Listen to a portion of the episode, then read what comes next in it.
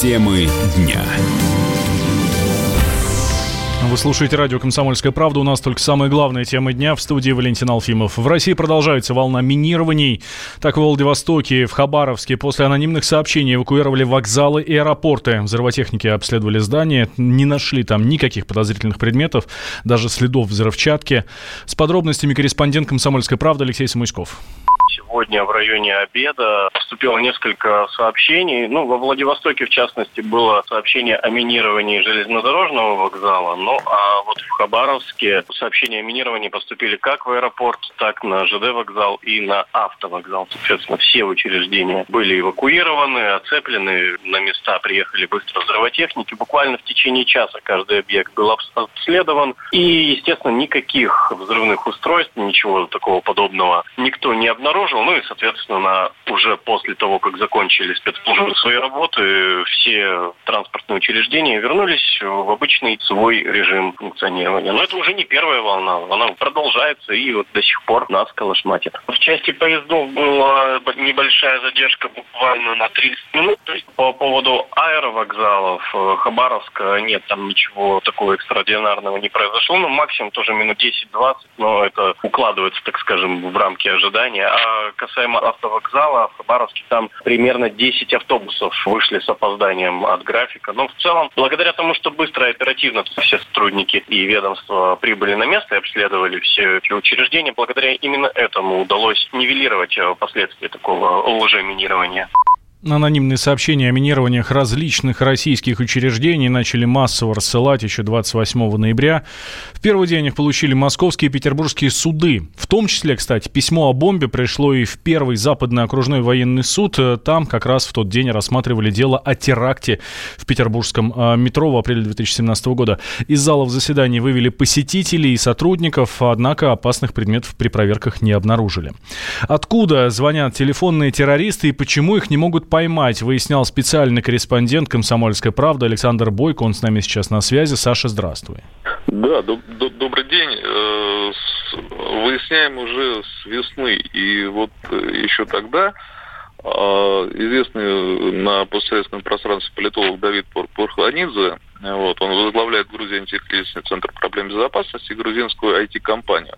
Вот эта IT-компания, она продает, э, собственно, сотовые данные, ну, скажем так, является оператором связи, небольшим, коммерческим. И они, такие коммерческие э, компании э, связи есть и в России. Вот, то есть они выкупают номерные мощности и продают их, скажем, сторонним лицам. Этим пользуются вот эти Э, различные мошенники, которые, собственно, э, имеют, э, по словам значит, Порхланидзе, имеют в Киеве и, значит, на Украине имеют несколько колл-центров, которые зарабатывают деньги тем, что обзванивают пенсионеров, представляют сотрудниками банков, помогают у них номера карточек и снимают деньги. Это, в общем-то, такой повальный бизнес, э, который, в общем-то, охватил вот самостийную э, уже, скажем, как года два. И не секрет, что вот э, наши банки, они сейчас занимаются борьбой именно с внутренним врагом, это с сотрудниками, которые предоставляют данные клиентов банков, скажем, вот этим зарубежным мошенникам. А, Причем центр этой структуры, по некоторым сведениям, находится не в Украине, а в одной из стран Европы, а, в частности в Чехии, предполагают. Вот э, оттуда, собственно, идут команды а, вот этих вот э, непорядочных граждан. А, но в последние дни, когда вот начались э, теракты, да, то есть не исключено, что... Здесь, Саш, я по, для наших слушателей отмечу теракты в кавычках, да, вот эти телефоны терроризма. Да, да, да. Ни один из терактов по вот этим ложным звонкам не подтвердился, поэтому ФСБ, скажем, напрямую этими случаями не занимается. Но Дело в другом. Дело в том, что вот эта вся мафиозная группа, она попала э, под, поскольку она состоит во многом из граждан Украины, она попала под э, надзор спецслужб Украины. А, собственно, чем э, любые спецслужбы, они, ну, можно, конечно, ликвидировать, можно забрать, а можно им, э, скажем, такими структурами руководить. Вот похоже то, что эти структуры стали заниматься а, по, по наводке спецслужб, в том числе западных или украинских, а, начали заниматься просто дестабилизации в стране. То есть по, им что важно показать? Что наши спецслужбы не могут справиться с такой вот агрессией, что там даже при наличии любого ядерного оружия, как они пишут в комментариях, вот вы с нами ничего сделать теперь не сможете. Вот мы вам будем звонить, мы вас будем терроризировать и не давать вам спокойно жить. Вот, собственно, вот лейтмотив всей э, вот этой вот э, гадости, которую они делают. Но, э, насколько мне известно, уже начались учения, которые проводят наши спецслужбы, силовики и другие, значит, государственные ведомства по по, значит, э, будут ликвидировать вот эти каналы, и телефонные емкости, по которым, в общем-то, звонят и хулиганят вот эти граждане. Угу. То есть э, со временем все это дело почистят и, в общем-то, приведут в надлежащий порядок, то есть таких звонков станет меньше. А, вот, их начнут контролировать. Со временем этих людей, а, звонивших, их голоса, их, значит, какие-то данные, они все-таки ляжут, э, ну, попадут в какие-то базы данных, и рано или поздно этих людей, в общем-то, поймают. Найду, да. Саша, спасибо большое. Специальный корреспондент «Комсомольской правды» Александр Бойко был с нами на, на связи. Вообще за неполные четыре недели с начала эвакуации письма с угрозами ежедневно получали торговые центры, университеты, школы, детские сады, медучреждения, метро даже, и аэропорты в Москве, в Питере, в Екатеринбурге, в Хабаровске, Владивостоке и так далее, в других крупных городах.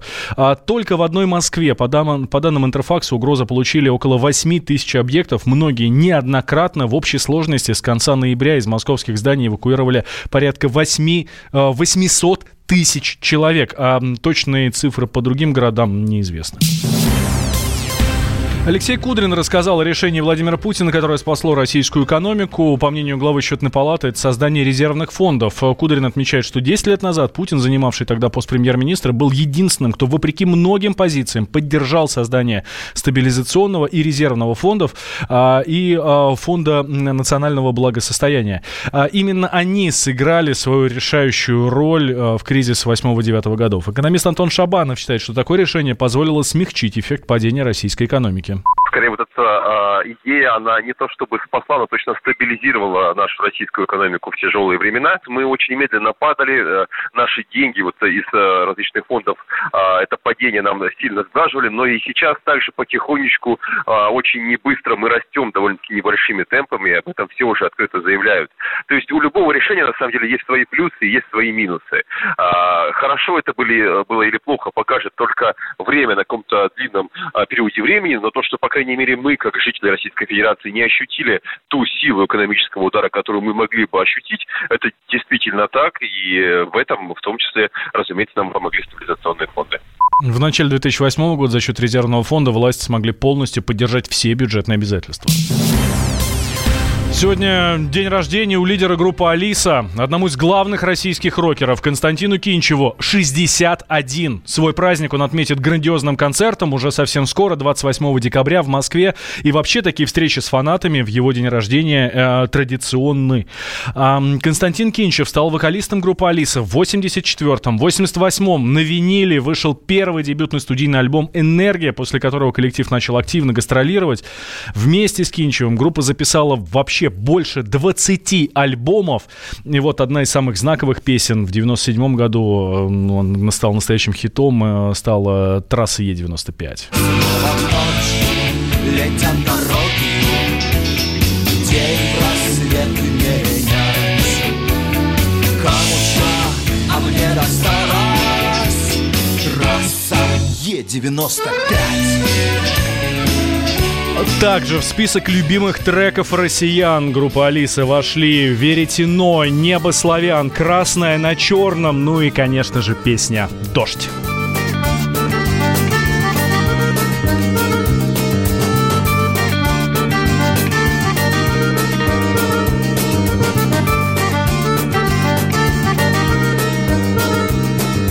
Дождь выстроил стены воды запер двери в домах, он прятал чьи-то следы. А мне хотелось дышать, дышать во всю грудь. Но я боялся забыть, я боялся уснуть. Там, где вода, и в небе вспышки ломаных стрел Я руки протягивал вверх, я брал молнии в гость. Там, где вода, рисует на земле круги Слышишь, слышишь шаги, идет дождь